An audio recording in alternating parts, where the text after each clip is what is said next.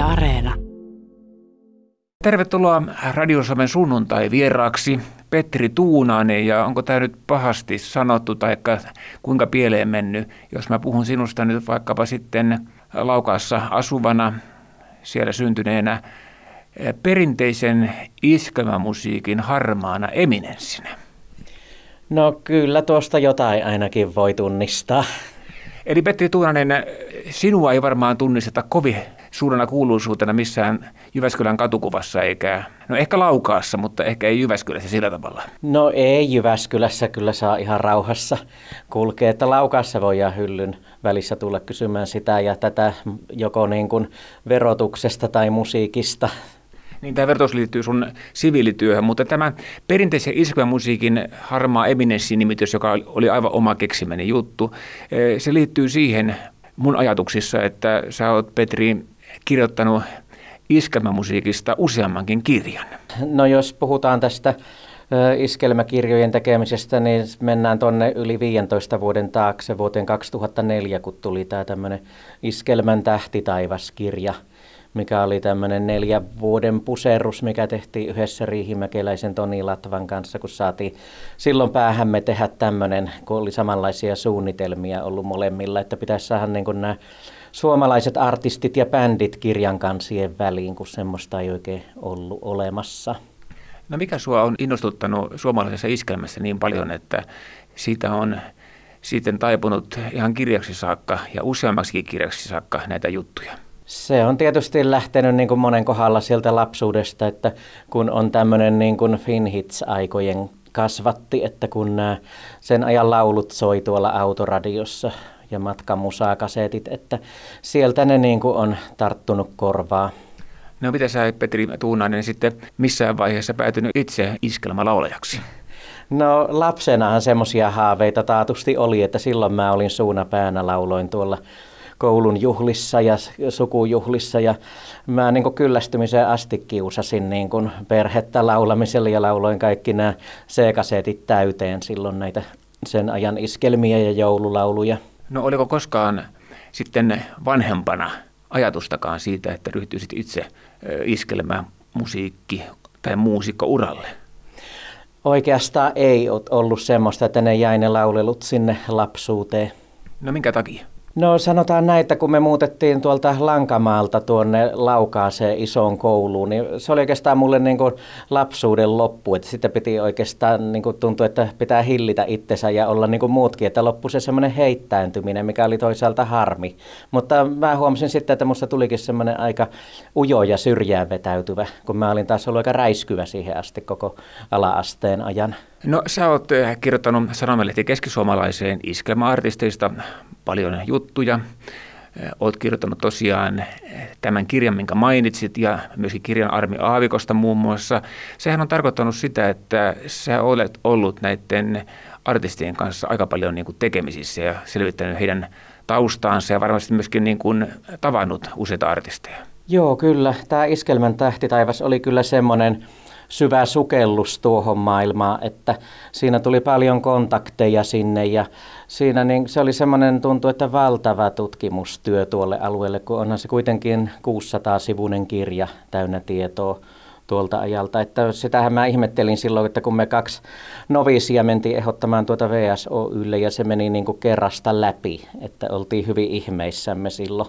Että artistit oli tälle sille hyvin vastaanottavaisia tälle kirjalle, mutta kyllä mun täytyy niin kuin sanoa lopputulema, mitä nytkin ajattelee vielä jälkeenpäin tämän kirjan teosta, että kyllä tuommoisen taiteilijaelämän valinnut ihminen elää niin kuin tavallista lyhyemmän elämän, että sen verran rankka ala tuo on, että monet ei kestä sitä esimerkiksi selvinpäin.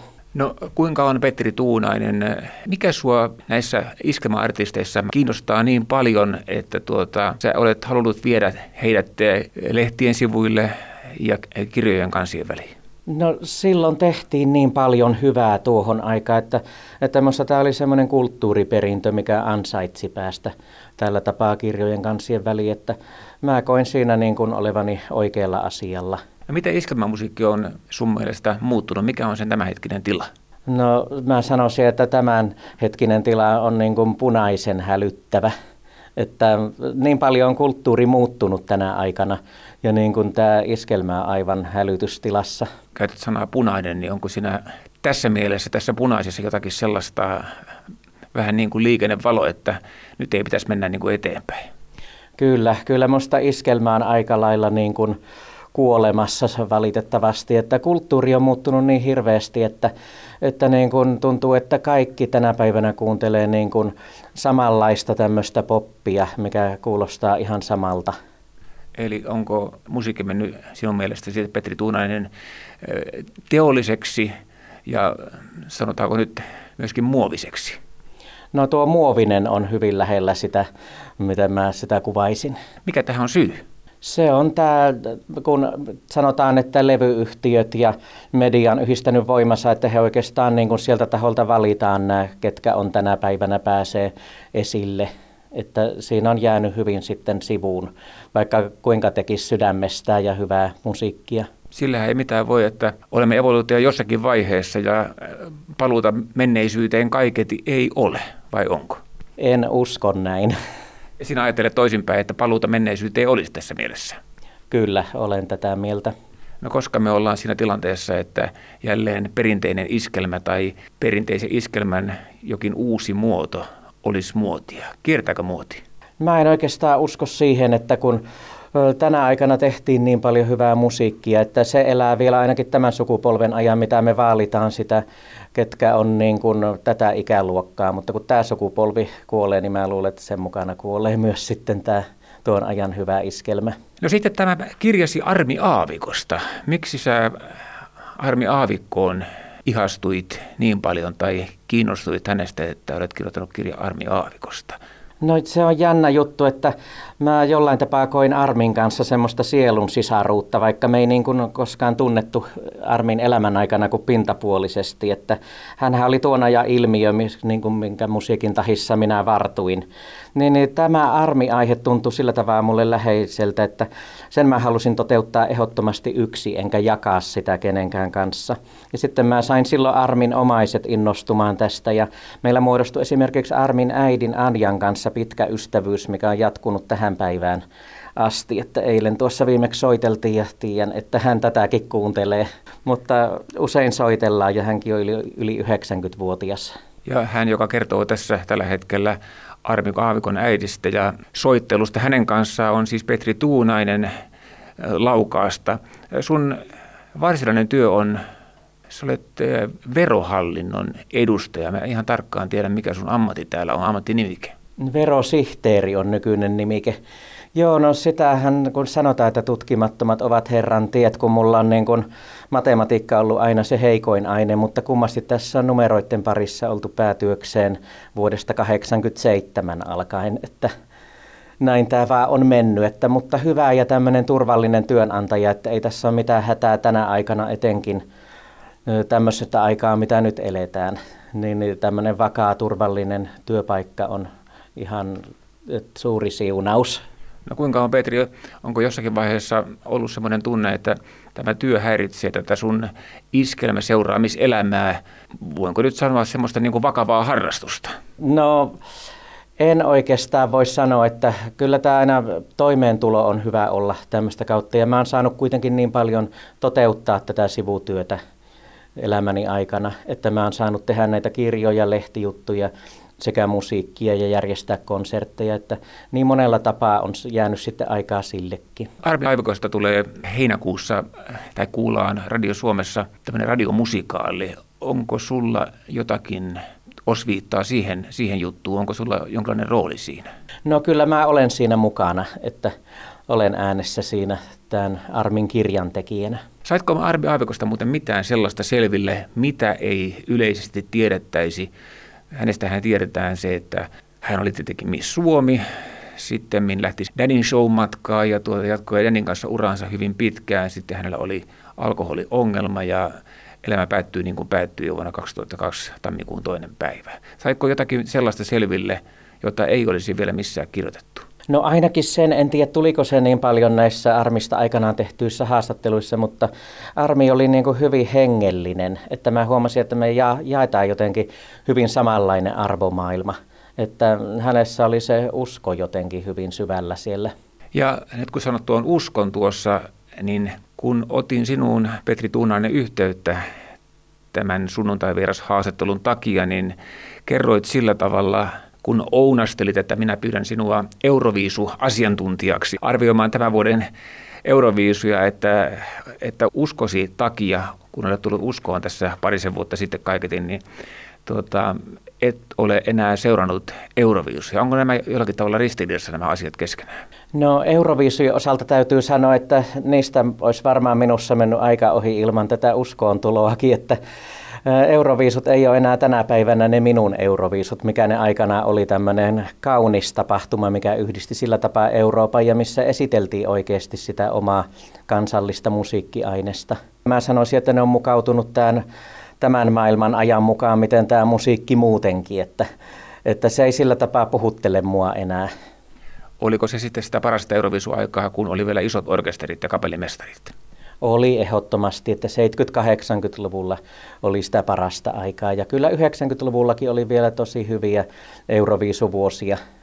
No seurasitko tämän vuoden Euroviisuja ja tiedätkö Blind Channelin menestyksen?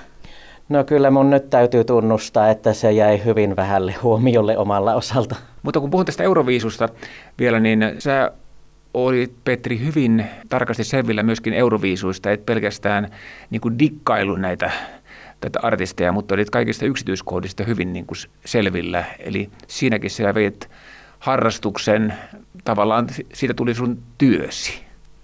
No se on varmaan sitten omalla kohdalla se, että jos johonkin sitten paneudutaan, niin sitten kunnolla. No minä vuonna se Eurovision laulukilpailujen seuraaminen ikään kuin sitten loppui lopullisesti? Kyllä mä sanoisin, että tuossa 2000-luvun jälkeen se vuosi vuodelta hiipui. Eli siitäkin on tullut sitten kaiketi sinun mielestä semmoista niin kuin, sanotaanko teollista tai käytetään sanaa muovista.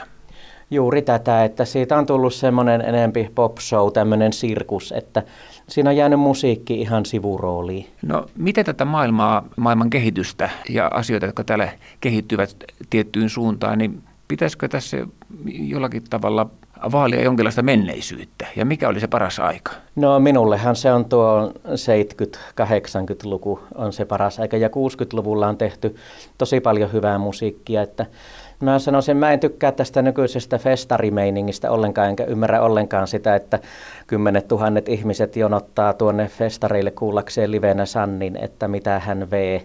Mutta sitten täällä oli Jämsässä järjestettiin tämä tämmöinen Finhits-festivaali, mikä nyt jäi mulle tämmöiseksi oikeastaan viimeiseksi, missä on ollut, missä oli niin kuin käsittämättömän hyvällä tapaa tuotu tämä vanha hyvä aika esiin, että siellä sai kuulla vielä viimeisen kerran esimerkiksi Fredin laulavan kolmatta linjaa takaisin ja tämmöisiä, mitä ei enää voi tulla ja näitä sen ajan hyviä laulajia. No mitä sanot siihen väitteeseen, että nostalgiassa on vaarallista elää? No ei todellakaan vaarallista, vaan ihan parasta. Mä voin sanoa tuohon, että mulla oikeastaan tuosta ihan omakohtaista kokemusta, kun tuossa reilu kymmenen vuotta sitten mulla tuli sitten tämä, että mä aloin itsekin myös tehdä lauluja, että alkoi pursua tuolta pääkopasta melodioita, joita aloin sitten toteuttaa tämmöisenä ihan luomusäveltäjänä, niin sitten se, minkälaisia lauluja multa tuli, niin mä sain niistä paljon semmoista palautetta, että nuo sun laulus kuulostaa ihan menneiden vuosikymmenten tuotoksilta. Niin sitten mä tunsin siitä ainoastaan niin pelkästään suurta onnistumisen iloa, että sehän on ollut just tarkoituskin, koska sitä mä oon niin hakenut siinä, että minkälaista musiikkia silloin tehtiin. Niin. Kuinka Petri Tuunainen, kuinka lähellä olet sitä mahdollista tilannetta, että sinusta tulee laulun tekijä vielä vakavammassa mielessä kuin mitä ehkä oikeastaan olet tässä vaiheessa? No sen, se jääkö ihan Herran haltuun, että miten tämä miten tämä menee, mutta tosiaan silloin alkoi tulla, kun mä sain noita Raul Reimannin julkaisemattomia tekstejä, niin silloin tuli ensimmäinen kappale, ettei yksikään hukkuisi, mikä oli tämmöinen aika raamatullinen, niin se vaan sitten solju tuosta läpi silleen, että mä halusin sitten toteuttaa sen heti lauluksi ja sittenhän niitä on tullut paljon muitakin. Ketkä näitä sun lauluja on levyttänyt?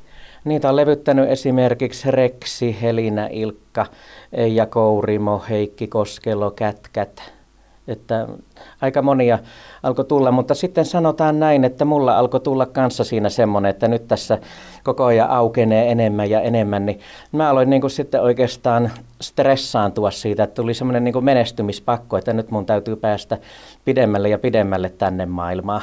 Siinä alkoi jotenkin tuntua, kun näitä alkoi mennä läpi näitä biisejä, niin mä sanoisin, että tämä tämmöinen menestymispakko, niin se on tämmöinen hyvän asian vääristymä, että missä kokee, että pitää koko ajan niin kuin saavuttaa enemmän. Ja sanotaan näin, että jos mulla harrastelijana on tämmöisiä tuntemuksia, niin että miten sitten tämmöisellä ihmisellä, joka tekee tätä koko elämäntyökseen. Ja tässä on siis Radio Suomen sunnuntaivieraana tänä sunnuntaina Petri Tuunainen, iskelmä musiikista, kirjoja kirjoittanut verovirkailija, verosihteeri, näinhän se oli. Kyllä. Kun tulit uskoon, niin et kuitenkaan pyyhkinyt eh, mennyttä elämäisi ihan kokonaan syrjään. Joo, ei se kokonaan syrjään jäänyt, että silloin tapahtui paljon semmoista, että näki kaiken niin täysin eri silmin. Että moni semmoinen turha ja hömppä jäi pois, niin kuin kaikki kaksimieliset jutut ja tämmöiset, että paljon on tehty sitä hyvää musiikkia, että mikä niin kuin mikä elää varmasti vielä pitkään, jos puhutaan näistä vanhoista iskelmistä, vaikka joku Paula Koivuniemen, jos helmiä kyyneleet ois ja näitä tosi upeita sen ajan. Mutta sitten nykyään mä tietysti kuuntelen eniten hengellistä musiikkia, missä on valtava kategoria, tämmöiset isot laulut, mitkä koskettaa todella syvältä. Kiinnostaako missään vaiheessa kurkistaa, mitä tapahtuu esimerkiksi ihan niin kuin puhtaan rockmusiikin puolella? No kyllä se rock on mulle vieraampi juttu, että mullahan tuli just silloin, kun mä haikailin tätä enemmän tätä laulun tekemistä, niin että mä halusin niin näyttää ihmisille, että mä tein itsekin niin tämmöisiä rokahtavia demoja, että, että mä niin kuin saavuttasin ihmisten suosion sillä. Millä tavalla uskoontulo on vaikuttanut, vaikka olet kertonutkin siitä nyt jo tässä, niin millä tavalla se on vaikuttanut muuten sinun elämääsi ja harrastukseesi ja työsi? No sanotaan näin, että se on tuonut niin kuin sen valtavan rauhan. Että silloin kun tulin uskoon, niin silloin jäi kaikki tämä tämmöinen just turha ja menestymisen pakko. Että siitä sai täyden rauha, että ei mun tarviikaan. Kun sun koko ajatusmaailma on muuttunut tämän uskoontulon myötä, niin mitä sinä ajattelet näistä, jotka pyrkii tällä hetkellä iskelmätähdiksi tai musiikkitähdiksi? Niitä pyrkiöitä, niitä riittää. Niitä riittää todella paljon, että kun mä sanoisin, että tämä on hirveän kova maailma, tämä viihdemaailma, että ihminen ei jaksa siinä maailmassa, että miten monenlaisia kohtaloita mäkin olen tässä nähnyt, kun on läheltä seurannut, että että niin kuin tämä oma kirja, että siitä on ihmiset elää lyhyemmän elämän, ketkä tälle alalle päätyy. Ja sitten jotkut jää surkuttelemaan loppuiäkseen sitä, että miksei sitä menestystä tullut siellä, siellä maailmassa. Että ihminen ei vaan jaksa. Että sen takia jokaisen olisi niin kuin hyvä miettiä elämänsä tarkoitusta tässä maailmassa ja sitä, että minne on menossa. Että se ei pelkästään voi olla se työ ja ura. Mutta on kuitenkin niitäkin artisteja, jotka ovat pudonneet ihan jaloilleen. Kyllä, on monia tulee mieleen, ketkä, no niin kuin vaikka just Danny tai Freddy, ketkä on niin kuin selvinnyt hienosti tämän uran niin kuin täysissä järjissään. Petri Tuunainen, kaikista näistä iskelmistä sun sydäntä lähimpänä on Rexin puhtaat purjeet. Joo, mä oon ihmetellyt sitä, että mikä siinä laulussa just niin, kuin, niin kauheasti kosketti minua, joka olin yhdeksänvuotias vasta silloin siinä tämmöinen kuitenkin kuolemaa henkivä laulu, mutta se oli semmoinen, missä tuli mulle tämmöinen oman elämäni laulu ja semmoinen bravuri, mitä mä sitten aina lauloin. Ja sulla itsellä on taltio siitä, kun olet pikkupoikana laulanut puhtaat purjeet. Minkä ikäinen olit silloin? Se on ollut just kanssa tämmöinen 90 vuotta silloin mittarissa mulla, että se oli ihmeen kaupalla on säilynyt mun tädiltä löyty tuolta Säynät-Salosta niin kasetti, missä oli vielä tallella näitä sen aikaisia taltiointia, kun mulla oli tapana laulaa nämä C-kasetit täyteen. Ja kun äiti aina sanoi sitten, että älä enää laula. No mitä sanoisit Petri Tuudanen tähän sunnuntaivierashaastattelun päätteeksi, että jos kuunnellaan se sinun versio tästä kappaleesta Puhtaat purjeet silloin, kun olet ollut noin 10-vuotias. No mitäs mulla sitten voisi olla sitä vastaan? Joku levyyhtiö edustajan saattaa huomata. No ehkä ne olisi silloin aikanaan leiponut musta semmoisen tenavateheen, mutta nyt se ei enää tänä päivänä onnistu. Että osaan kyllä laulaa nuotilleen, mutta se enemmän se ääni kuitenkin pilaantuu ulos tullessaan, kun laulaa. Ja tenavaakaan sinun ei enää saa, sinä olet yli 50-vuotias, paitsi että ihminen muuttuu lapsiksi jälleen, kun tulee todella aikuiseksi. Joo, ja mä sanoisin, että koskaan ei tule kadottaakaan sitä lasta itsessä, että se on ainakin mulla kulkenut niin kuin mukana se lapsenmielisyys. Että niinhän sanotaan raamatussakin, että lasten kaltainen on taivasten valtakunta. Kiitoksia iskelmämusiikin, perinteisen iskelmämusiikin harmaa eminenssi. Ja tämä on aivan mun keksimä termi tämä. Ja verosihteeri Petri Tuunainen, iskelmävaikuttaja. Kiitos myös minun puolesta. Tämä oli kyllä ihan nyt uusi hämmentävä nimitys, mutta mä koitan sisäistää tässä sen. Kerran päättyvä on päivä viimeinen, silloin silmäni sulkea voin. Kerran vierelläin on joukko hiljainen, joka peittelee mun neilikoin. Siihen asti mä kuitenkin taivallan, kullen katsellen ihmeitä maan. Joka päiväni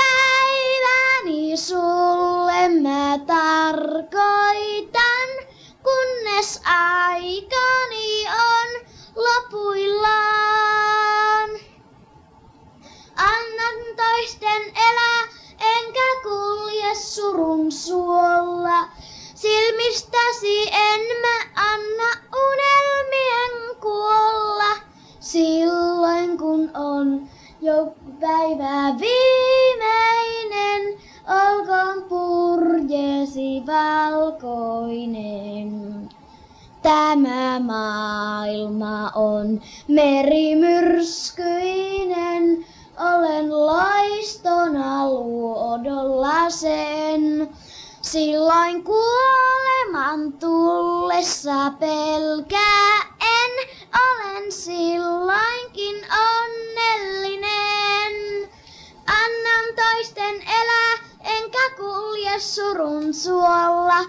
Silmistäsi en mä anna unelmien kuolla, silloin kun on Päivä viimeinen, olkoon purjeeni valkoinen.